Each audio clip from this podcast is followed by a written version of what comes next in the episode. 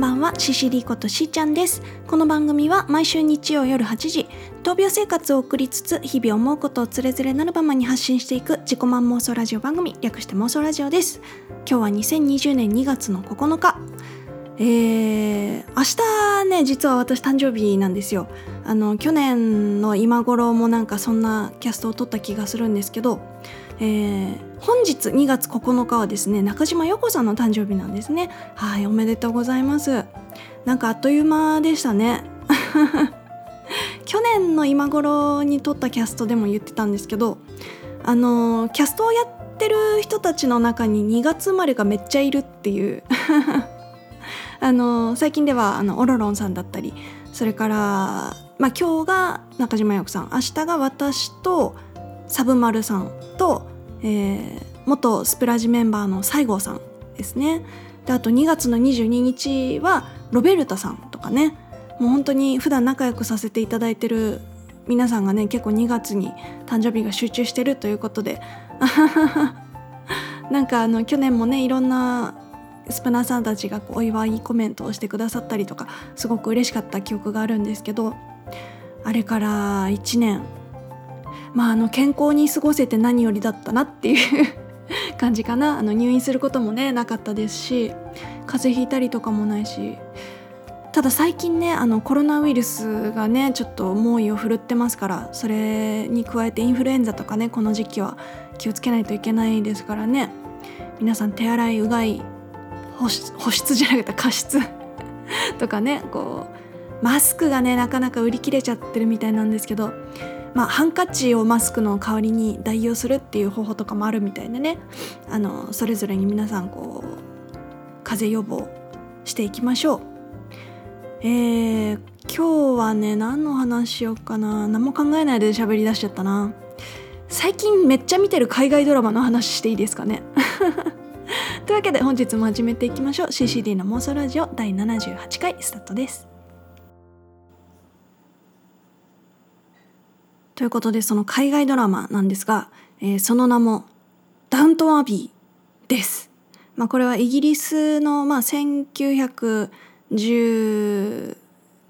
年13年わかんないや1910何年ぐらいが舞台の、えー、海外ドラマで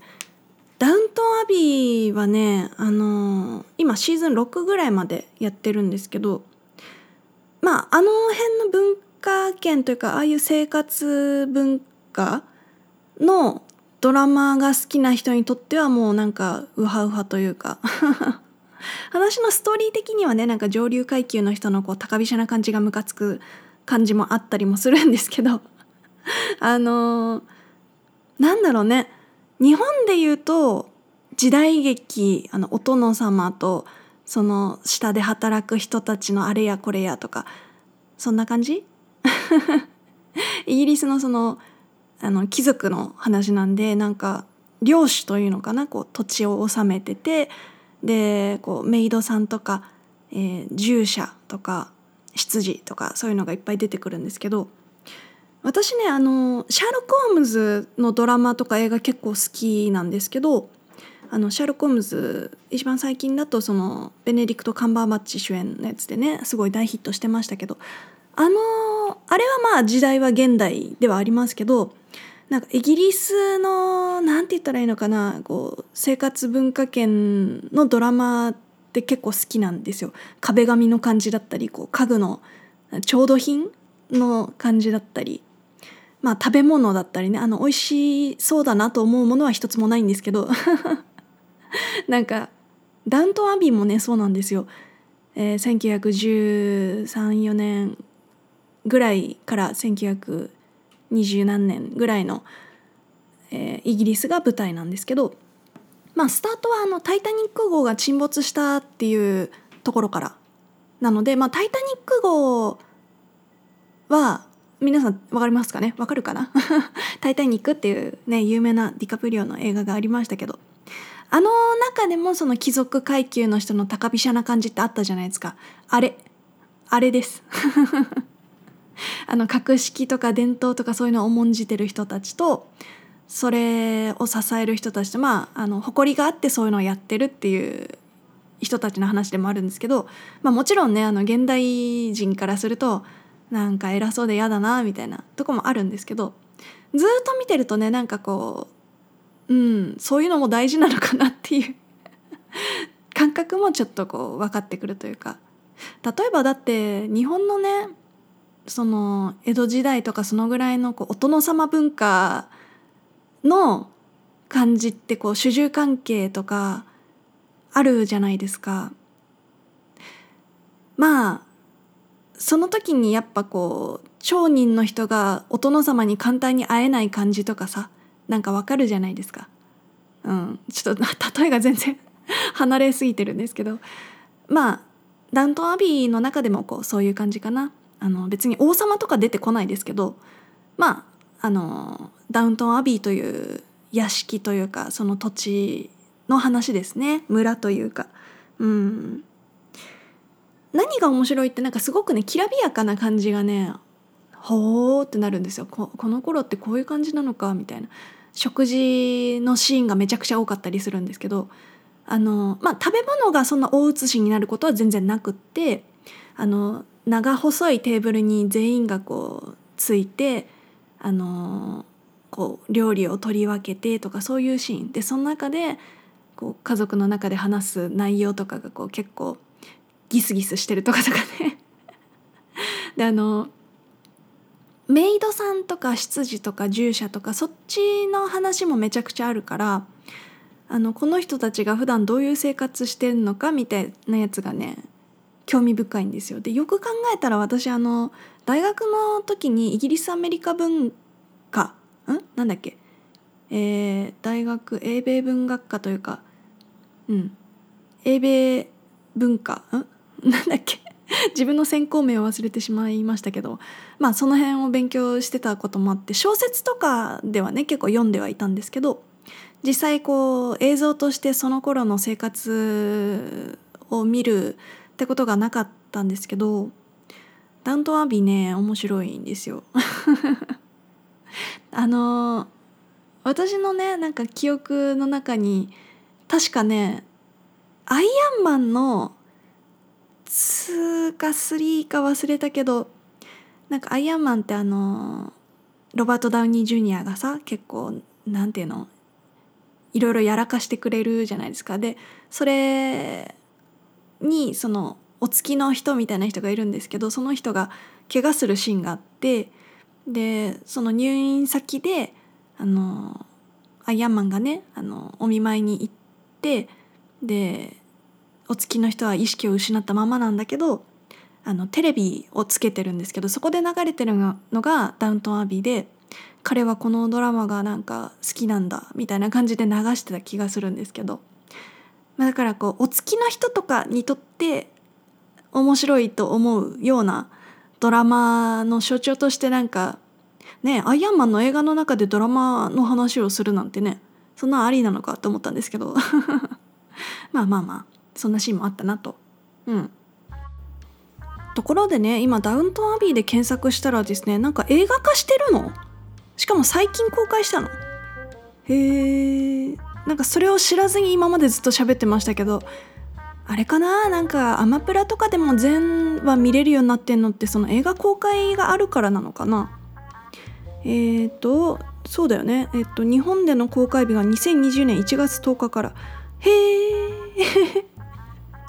マジで知らんかったな。なんかあの作品情報みたいなやつに結構綺麗にまとめられてる文章があったんでちょっと読んでみていいですかね？えー、1927年英国国王夫婦のダウントンアビー訪問という一大事にグランサム伯爵家の長女メアリーはかつての執事カーソンと共にパレードや豪勢な晩餐会の準備にあたる。そんな中一族やメイドたちのスキャンダルロマンス陰謀が次々と明るみ。にメアリーは重要な決断を迫られることになる。ふんふん。あれ？あれはどうした？メアリーの旦那になったマシューはあれ？ちょっとまだねあの全部は見てないので分かんないんですが、えー、ダウントンアビーの解説がありました、えー、20世紀初頭を舞台に大邸宅ダウントンアビーで暮らす貴族クローリー一家とその使用人たちの生活を描いた英国ドラマを映画化。あ映画化したよって話ね、えー、脚本はドラマに引き続きうんまあいいか。ここはいいや。まあマギー・スミスっていうねあのハリー・ポッターのマクゴナガル先生が結構ねあのがっつり出てるんですけどすごいいい味出してるんですよね あそうこれのねドラマの魅力としてやっぱ挙げられるのが衣装だったりあのー、なんだ食べ物だったりやっぱその生活文化がすごくこう詳細に垣間見れるのがね楽しいんでしょうね。衣装はね確かにすごく素敵なんですよ。あの晩餐会晩餐晩餐会っていうかな何？毎晩なんか綺麗に着飾ってみんな食事しててお客さんが来る時もだけどお客さんがいない時もなんかそういう文化だったんでしょうね。であのダントンアビーの、えー、家には3人の娘さんがいるんですけどそれぞれねすごいあの綺麗な人たちがねでその三者三様の衣装とかもね素敵なんですよ。あの一番下の子とかはねあの家を出たりしてますからね。うん、ということで、えー、まだ全部は見終わってませんがダウントンアビーにはまりだしたよというお話でした。このスプーンを聞いてくださってる方の中にもねその何あダウントンアビー好きだよっていう人がいたらぜひぜひなんか魅力を語り合いましょうえこれ全部食べていいの ?CCD の妄想ラジオ。ということで本日の妄想ラジオはそろそろお別れの時間が近づいてまいりました。え前回第77回音楽と人との出会いにいただいたコメント読ませていただきます、えー、先週はねあのその前の日にちょっとライブにお呼ばれして行ってきましたっていう話をしてたんですが、えー、妄想ネーム木村くんありがとうございます。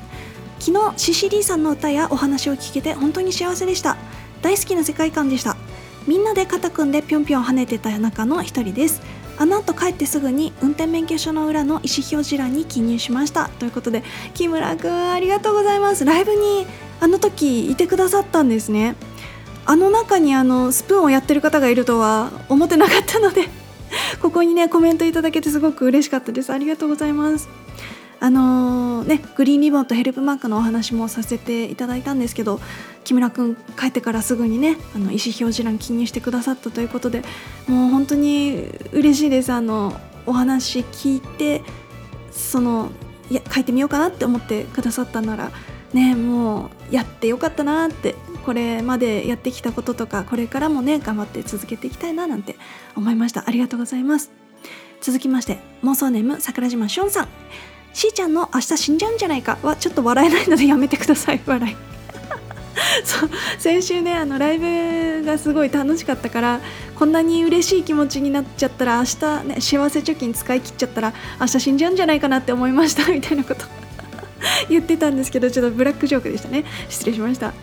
えー、続きがあります。企画の告知ありがとうございます。音楽で人がつながるということ本当に素敵なことだとしみじみ思ってます。ということでありがとうございます。あの今しおんさんたちがね企画してくださった音ラジオというものがこのキャストの中でね進行しているんですが2月の1日から29日まで1日1キャスト、えー、総勢29名のスプナーさんがですね思い出深い曲についてのお話をしておりますので、えー、ハッシュタグ音ラジオでぜひぜひ検索してみてください。はい続きまして妄想ネームかっちゃんさんありがとうございます。音楽も音楽家もつながりがすがら素晴らしいよね。しーちゃんの音楽も素晴らしいよ。俺は好き。ということで嬉しい。ありがとうございます。本当にねあのー、なんだろう。やってみてよかったなって思うことが本当にたくさんあって。私が曲作り出したのとか思いっきり入院中でしたしね。なんかあの時作ってたやつが今こういう風にねいろんな人に聞いてもらえるようになるとは思ってませんでしたがもうかっちゃんさんありがとうございます。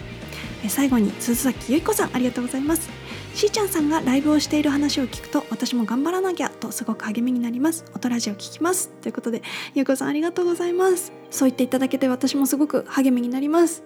ということでここまでのお相手は CCD ことしーちゃんでした。また来週お会いしましょう。バイバイ。